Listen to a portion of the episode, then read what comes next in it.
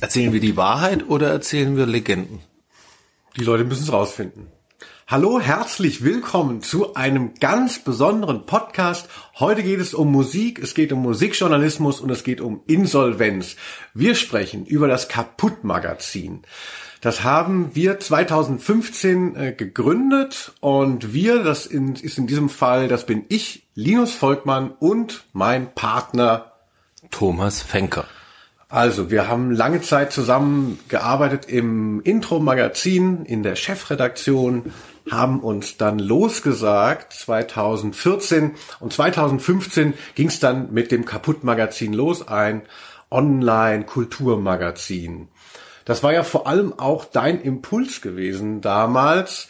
Mm, ich hatte so ein bisschen das Gefühl, so, boah, jetzt will Thomas ja wieder ein Magazin machen wie Intro, nur ähm, wir machen es im Netz und haben gar keine Geldgeber und haben gar keine Reichweite.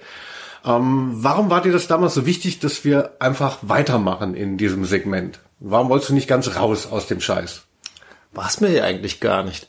Also es war ja eigentlich eine Impulsidee von jemand anderem. Also es gab ja diese Anfrage, dass wir für jemanden ein Magazin machen sollten, so, so klassische Auftragsarbeit, aber Auftragsarbeit mit Involvierung, so ein bisschen emotional. Und ähm, das hat sich dann aber relativ schnell verflüchtigt, als wir diesen Break-Even gemacht haben, wenn ich mich richtig erinnere. Also ich habe mal so eine Kostenkalkulation gemacht, wie das beim Intro-Magazin aussah. Mhm. Gut, da wurden dann irgendwie äh, die Herzschläge schneller und es wurde panisch geguckt. Dann hat man angefangen zu streichen und hat gestrichen, aber hatte natürlich auch das tolle Konzept entwickelt dafür.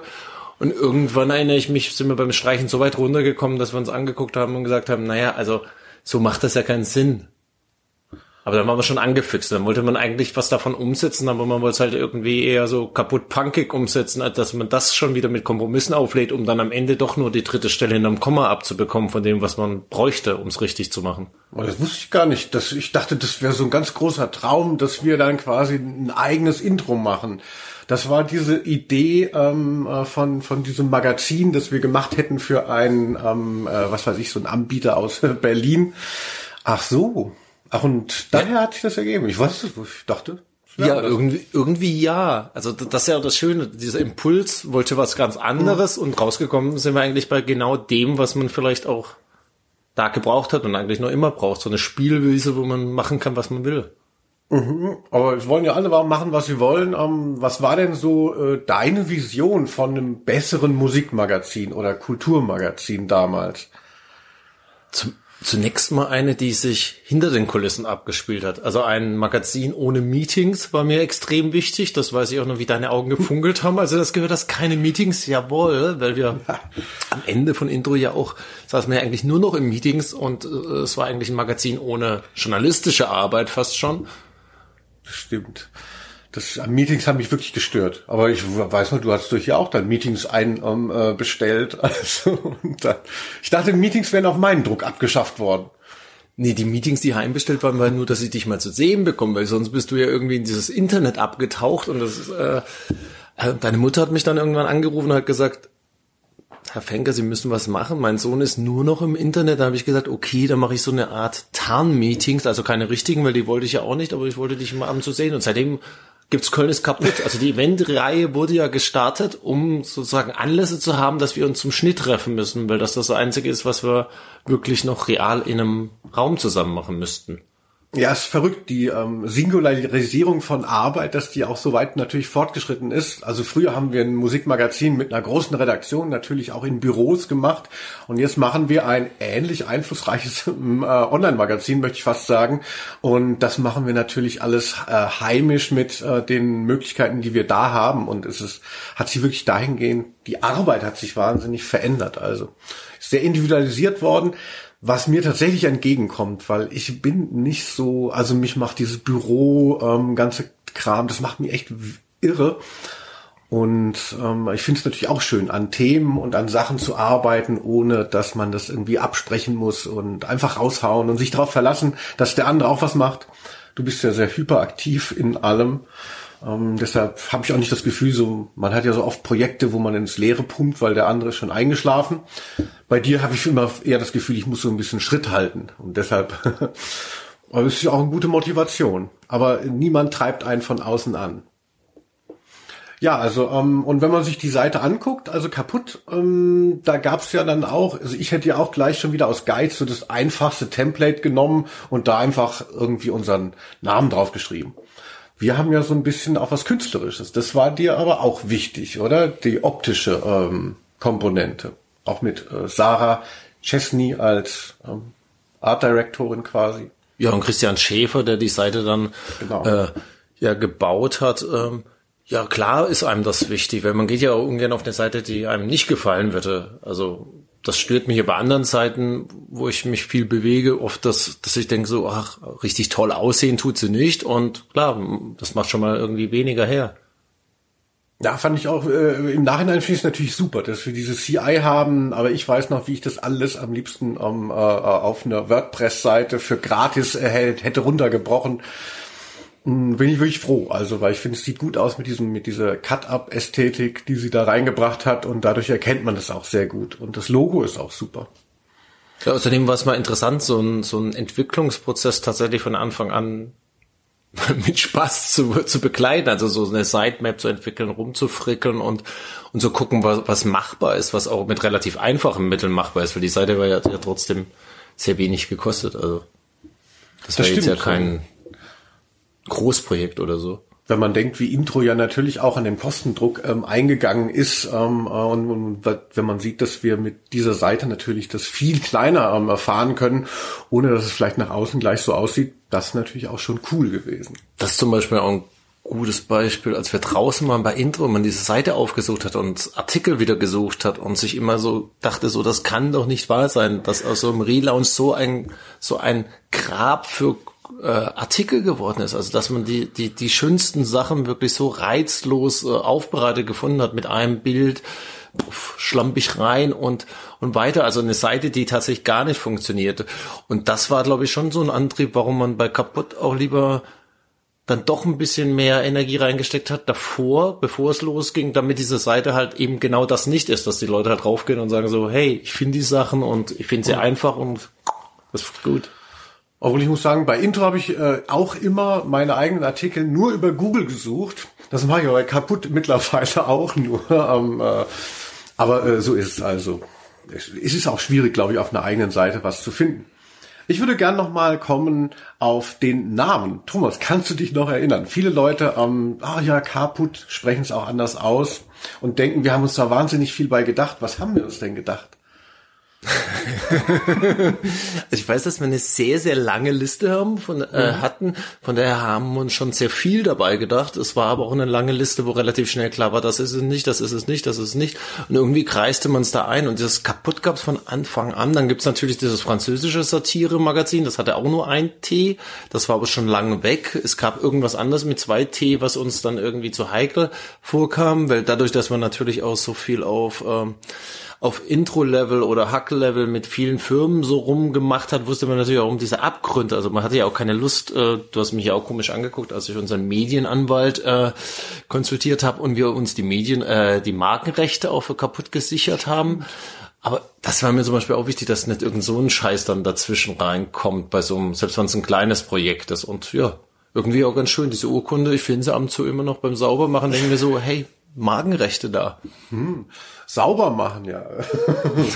Selbstverständlich. Ich weiß, es wirkt nicht so für dich, aber hier geht sehr viel Energie in die Ordnung rein in den Redaktionsräumen. Das stimmt. Mir ist es mal passiert, dass ich in der Mutter war in Hamburg und so ein Typ hat auf mich eingelabert und hat mir die ganze Zeit irgendwas erzählt von mir und meinem Carport. Und ich dachte so, wann kann ich endlich weggehen? Er wirkt zwar irgendwie engagiert, aber er ist offensichtlich schwachsinnig, weil bis ich irgendwann nach langer Zeit der ähm, äh, Kommunikation verstanden habe, er sagt nicht Carport, sondern er sagt Carput.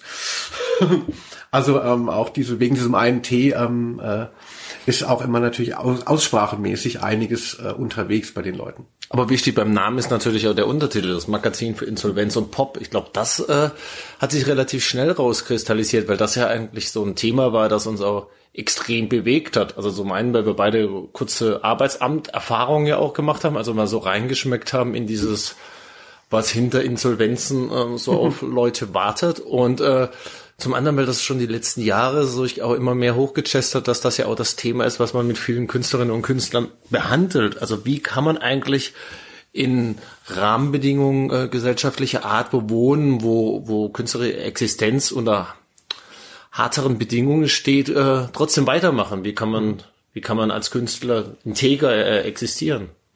Das hat mir auch wirklich tatsächlich sehr gut gefallen. Also dieser Untertitel Insolvenz und Pop ist ja sehr vielsagend und da ging es uns ja auch wirklich darum, uns auch von dem klassischen Musikjournalismus, dem Magazinjournalismus, den wir vorher gemacht haben, uns davon abzugrenzen und eben zu sagen, es geht nicht mehr darum zu repräsentieren, ah, ein cooler Künstler, seine neue Platte, wie geil ist es, sondern sich zu fragen, wie sind Künstlerexistenzen auch ökonomisch aufgestellt heutzutage? Wie macht diese ganze Prekariatsdiskussion ähm, sich breit in der eigenen Szene, auch in der eigenen Lebenswelt? Und das einfach nicht auszublenden. Also, dass man nicht nur so einen Instagram-Lifestyle hat und alle versuchen nur zu zeigen, wie geil es ist. Also, das interessiert mich auch nicht eben bei Kunst und Kultur. Und deshalb fand ich diesen Anspruch von ähm, Kaputt super, der, den wir da mitgegeben haben. Und eins der bekanntesten Interviews hast du ja geführt, damals schon gleich mit Frank Spielker, wo er sehr äh, offen auch über seine finanzielle Situation gesprochen hat. Und das fand ich den interessantesten Sternartikel natürlich seit, seit Jahren, weil man sieht so, ach so, hey, natürlich, das gehört doch auch dazu. Warum reden wir nicht darüber mal? Ist ja auch ein Thema, das, das ongoing ist. Also wenn man sich Franks Karriere äh, seitdem anschaut, dann spielt das immer eine Rolle und das wird bis zum Ende auch eine Rolle spielen, wenn es einfach nicht leichter wird. Oder eine andere äh, Geschichte, die wir relativ früh hatten, war mit Gudrun Gut, die ihre ihren Rentenbescheid damals gepostet hatte und mit uns dann ja darüber gesprochen hat. Bei Gudrun ist es so zum Beispiel, dass ich das Gefühl habe, in den letzten fünf Jahren hat diese, hat ihre Karriere total Zug nochmal aufgenommen, weil dieses Berlin der 80er Jahre populärer wurde nochmal, sie diese Geschichten erzählen kann und das letztendlich ihr geholfen hat, als Künstlerin und als DJ nochmal raus zu kommen. Also wo man auch bemerkt, dass so künstlerische Laufbahn auch abseits von der eigenen Perspektive oft nochmal eine Überraschung parat haben, weil sie hätte das wahrscheinlich auch nicht gedacht, dass plötzlich dieses irre Interesse an ihrer Vergangenheit kommt und das wiederum ihr hilft, äh, ihre aktuellen Sachen so neu zu positionieren. Also auch das mal als ein positives Beispiel, wie sich äh, Bedingungen wieder verändern. Eben, es geht ja, es soll ja nicht nur darum gehen, so ein komischer Sozialporno, dass, dass man sieht, ach, guck mal, alle Künstler sind eigentlich arm. Darum geht es uns ja gar nicht. Es geht einfach nur darum, das einfach transparenter zu machen und das mitzudenken und mitzurepräsentieren. Thomas, aber ich habe ja wirklich dann immer viel versucht, das alles kleiner zu halten, das alles in die Länge zu ziehen. So, warum müssen wir noch ein Magazin machen? Aber irgendwann war es dann da. Kannst du dich noch so erinnern, als es dann online ging? Ähm, das war ja, glaube ich, im Frühjahr 2015. Wie hast du es erlebt? Wie hast du dich gefühlt? Es war dann schon ein kurzer Schockmoment, als hier diese 40 Angestellten angefangen mhm. haben und äh, plötzlich so ein Gewusel in den Redaktionsräumen war. Da dachte ich so, okay, hm, vielleicht hätte man es doch kleiner denken sollen, aber, aber irgendwie war es dann auch schön, all diese glücklichen Gesichter muss, äh, das kann man nicht mehr markieren, dass das Ironie ist. Ähm, äh, wissen die Leute nicht. Die Leute, die Leute sind viel intelligenter, als man denkt. Ja, ich glaube, die Leute, die sich ähm, bei kaputt durch den Podcast kämpfen, ähm, äh, die wissen schon Bescheid.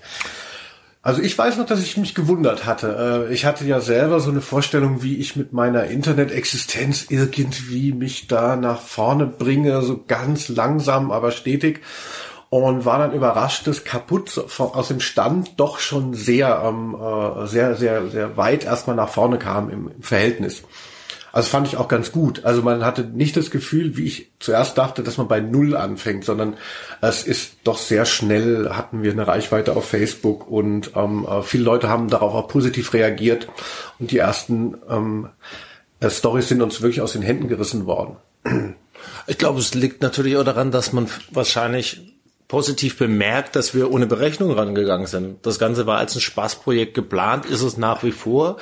Äh, zum Glück eins, wo man viele Leute für begeistern kann. Also das, das ist eigentlich die größte Freude, wie viele Autorinnen, Autoren, Fotografinnen, Fotografinnen äh, total gerne was beitragen. Also ich war jetzt vor drei Abenden im Pudel wieder unterwegs, wurde mir nachts um drei auch noch eine Story irgendwie von jemandem so schüchtern angeboten und ja klar, freut man sich natürlich, also dass das auch, mhm. auch andere genauso wahrnehmen. Und ich glaube, das ist auch das, was es ausstrahlt, dass halt auf die Seite kein Scheiß draufkommt, sondern das, worauf man Lust hat. Und das macht schon einen ziemlichen Unterschied, glaube ich, aus. Ja, das, das finde ich tatsächlich auch toll, dass man sieht, die Leute haben Bock da mitzuarbeiten und keiner sieht da jetzt irgendwie, oh, da kann ich paar Mark machen, sondern man möchte einfach daran mitgestalten, an diesem, an diesem Milieu, an dieser Szene. Was hast du da für einen Artikel angeboten bekommen? Weißt du das noch? Ja, ich weiß es noch, aber der, der Autor ihn noch nicht geschickt hat, will ich jetzt ungern schon publik machen. Ich kann nur sagen, es ist einer der äh, alten Hasen der Hamburger Elektronikszene, der für uns einen Beitrag schreiben wird. Uh. Was mich übrigens aber auch sehr gefreut hat, als wir letztes Jahr dann ähm, in die Lage gekommen sind, so in diesem ganzen Backlash von Einstellungen all der Printmagazine, doch ähm, auch noch ein paar Gelder zu akquirieren, um tatsächlich auch mal bezahlte äh, Beiträge in Auftrag geben zu können, also über Gastkuratorenreihe. Weil das ist, glaube ich, schon nochmal was, was dem Magazin auch nochmal einen ganz anderen Twist gegeben hat, weil eben nicht nur wir zwei ackern und Leute treffen und unterwegs sind, sondern man wirklich äh, Leute, die man spannend findet, ansprechen kann und sagt so, hier, schreib einen Beitrag selber, kuratier zwei und du hast völlige Freiheit, solange das so unseren Grundaxiom entspricht. Das fand ich auch wirklich eine, eine, eine gute Reihe. Also, dass wir jeden Monat einen anderen Kurator hatten, der dann letztlich drei Artikel ähm, äh, eingebracht hat. Und dass man auch ein paar Mark dann den Leuten geben konnte, um zu zeigen, es geht ja nicht nur um Selbstausbeutung. Das geht's einem ja immer, aber man möchte auch die anderen zumindest mal ein bisschen symbolisch ähm, äh, dafür äh, belohnen, dass sie sich auch so reinhängen. Also das fand ich wirklich eine schöne Sache. Es kam auch gut an. Also da haben wir tolle Texte auf die Seite bekommen. Habe ich eigentlich schon erzählt, dass es weitergeht? Hey, nee. Ach so, ja, geht weiter. Ach, das ist ja Wahnsinn. Ja. ja, müssen wir gucken, äh, wen wir wieder hier Geiles aus dem Hut zaubern. ja, also ich kann mich erinnern, ähm, äh, weil du gesagt hast, wie es so, wie es so, wie es so losging, auch für dich, dass ich am Anfang es so ein bisschen schwierig fand, äh, dazu so ein Verhältnis zu finden. Ich hatte das so dann so empfunden, wie ach, das ist halt ein neuer Auftrag und ich muss halt diesen Intro-Kram jetzt nochmal in Grün so weitermachen. Mm, da äh, und ich habe erst so über über so als erste zweite Jahr so ein Verhältnis dazu gefunden, dass ich wirklich dann gedacht habe, also jetzt mache ich einfach wirklich so wie ich denke ähm, äh, und und versuche nicht irgendwie so eine äh, so einen Bedarf zu erfüllen, der ja gar nicht an mich herangetragen wurde, aber den ich so mitgedacht hatte, so ah ja man braucht irgendwelche Fragenkataloge und es soll halt wieder so aussehen wie vorher. Und deshalb war es für mich auch wichtig, ähm, dass ich den die Plattenkritiken so abgegeben habe. Also da hast du mich dann auch gleich verpflichtet, weil ich habe früher bei Intro die Plattenkritiken gemacht und hast dann Thomas gesagt, ja ist ja klar, dann machst du das hier auch und einmal die Woche ist ja nicht so schlimm. Ähm, äh, ähm, und, und das fand ich damals so, oh, das war so eine Kontinuität, die hat mich wahnsinnig runtergezogen, ähm, weil ich so froh war natürlich, dass ich diesen Plattenkritikjob dann nach 14 Jahren bei Intro los war und jetzt hatte ich ihn wieder. Und ich weiß zwar nicht, wie du das handelst, dass das trotzdem immer wieder noch Platten raufkommen, weil ich fand immer noch aufwendig auch für, für kaputt, aber ich bin froh, dass ich es nicht mehr mache. Sorry, Friends. Also an der Stelle muss man Christina Mohr mal herzlichen Dank aussprechen, die wirklich bei dieser äh, Plattenkritiken-Kolumne äh, sehr, sehr agil ist. Sonst würde die sicherlich nicht äh, in der wöchentlichen Taktung oder in der fast wöchentlichen Taktung stattfinden, weil es einfach, da bin ich ja bei dir, das ist ja auch das nicht unbedingt, was kaputt sein soll, dass man sich verpflichtet fühlen muss, jetzt auch wenn ich gar keine Lust habe, jetzt muss das herkommen, weil dazu es kommen über viele Straßenartikel dann schon Sachen regelmäßig rein und ich habe nicht das Gefühl, dass es zu wenig ist. Man möchte aber auch nicht dahin kommen, dass man sich auf Teufel komm raus so verpflichtet fühlt. Das muss jetzt unbedingt da draufgestellt werden. Und dann kommt halt irgendwas, was man mal eben in zehn Minuten runterschreibt, sondern ja, dann ist halt mal eine Woche lang nichts da. Weil ganz ehrlich, es merkt auch keiner draußen. Ja, allerdings ist mir dann doch auch wieder aufgefallen, dass diese Kontinuität, diese auch ein bisschen dieser Fleiß, dass das schon wichtig ist weil ich hatte schon auch andere Projekte, so mal Schinken-Omi habe ich gemacht mit so Freunden, wo das halt alles immer so ganz so, das musste immer das Allergeilste sein, was man dann posten wollte und so und dann merkte man, die Intervalle wurden immer länger und die anderen haben nichts mehr gemacht, man selber auch nicht, dann war es dann auch dead. Also ich finde an kaputt auch eben gut, dass es, dass es tatsächlich immer wieder bespielt wird und nicht nur von so alle paar Monate, dass ich mal ein Highlight dann da poste, sondern ähm, dass das einfach da ein, ein Leben ist und man und auch man als Zuschauer merkt, mein Gott, die, die, die, die arbeiten, da kommt was. Aber das speist sich, glaube ich, aus der Leidenschaft von allen, die da ähm, Beiträge zusteuern, weil weil es ja auch was ist, also zumindest mir geht's das da sehr stark so, dass es einem ja oft auch die Energie gibt, um irgendeinen anderen Job zu machen. Also ich habe so ich steck an irgendwas, komme nicht unbedingt weiter und dann baller ich mal was raus äh, da bei kaputt und das ist dann aber wiederum ein Impuls, dass danach was anderes leichter geht. Also das ist ja, es ist wirklich nie so, dass man denkt, jetzt muss ich das noch abarbeiten oder irgendwas machen da, sondern das ist wiederum eher ein, ein Antrieb, der andere Projekte äh, erleichtert. Ja, das finde ich tatsächlich auch so. Also ich habe da immer mal auch so Sachen, wo ich denke, so, ah, das ist mir jetzt irgendwie wichtig, ah, dann schicke ich dem jetzt halt nochmal fünf Fragen und dann habe ich das mal auf kaputt und das hätte mir niemand abgekauft in der äh, freien Wirtschaft. Aber ich denke auch, dass das mir ist es wichtig und nach außen hin ist es auch toll, äh, einfach Sachen zu machen, für die man nicht irgendwie einen Job an Land gezogen hat. Und ähm, ich habe auch so ein paar Sachen, die ich irgendwie verkauft hatte oder die in Magazinen erscheinen sollten, die aus irgendwelchen Gründen da dann nicht genommen wurden oder nicht unterkamen. Und dann habe ich die auf kaputt gemacht, habe die richtig schön inszeniert und habe geguckt, wie, wie da die ähm, äh, meiner Meinung nach die Reichweite geklingelt hat, die sich die offiziellen ähm, Medien verwehrt hatten. Fickt euch alle. Ah, ich glaube, wir haben Arbeitsschluss für heute. Ja. Das war die Stechuhr. ja, vielen Dank. Demnächst ein anderes Thema, aber soweit schon mal kaputt die Anfänge.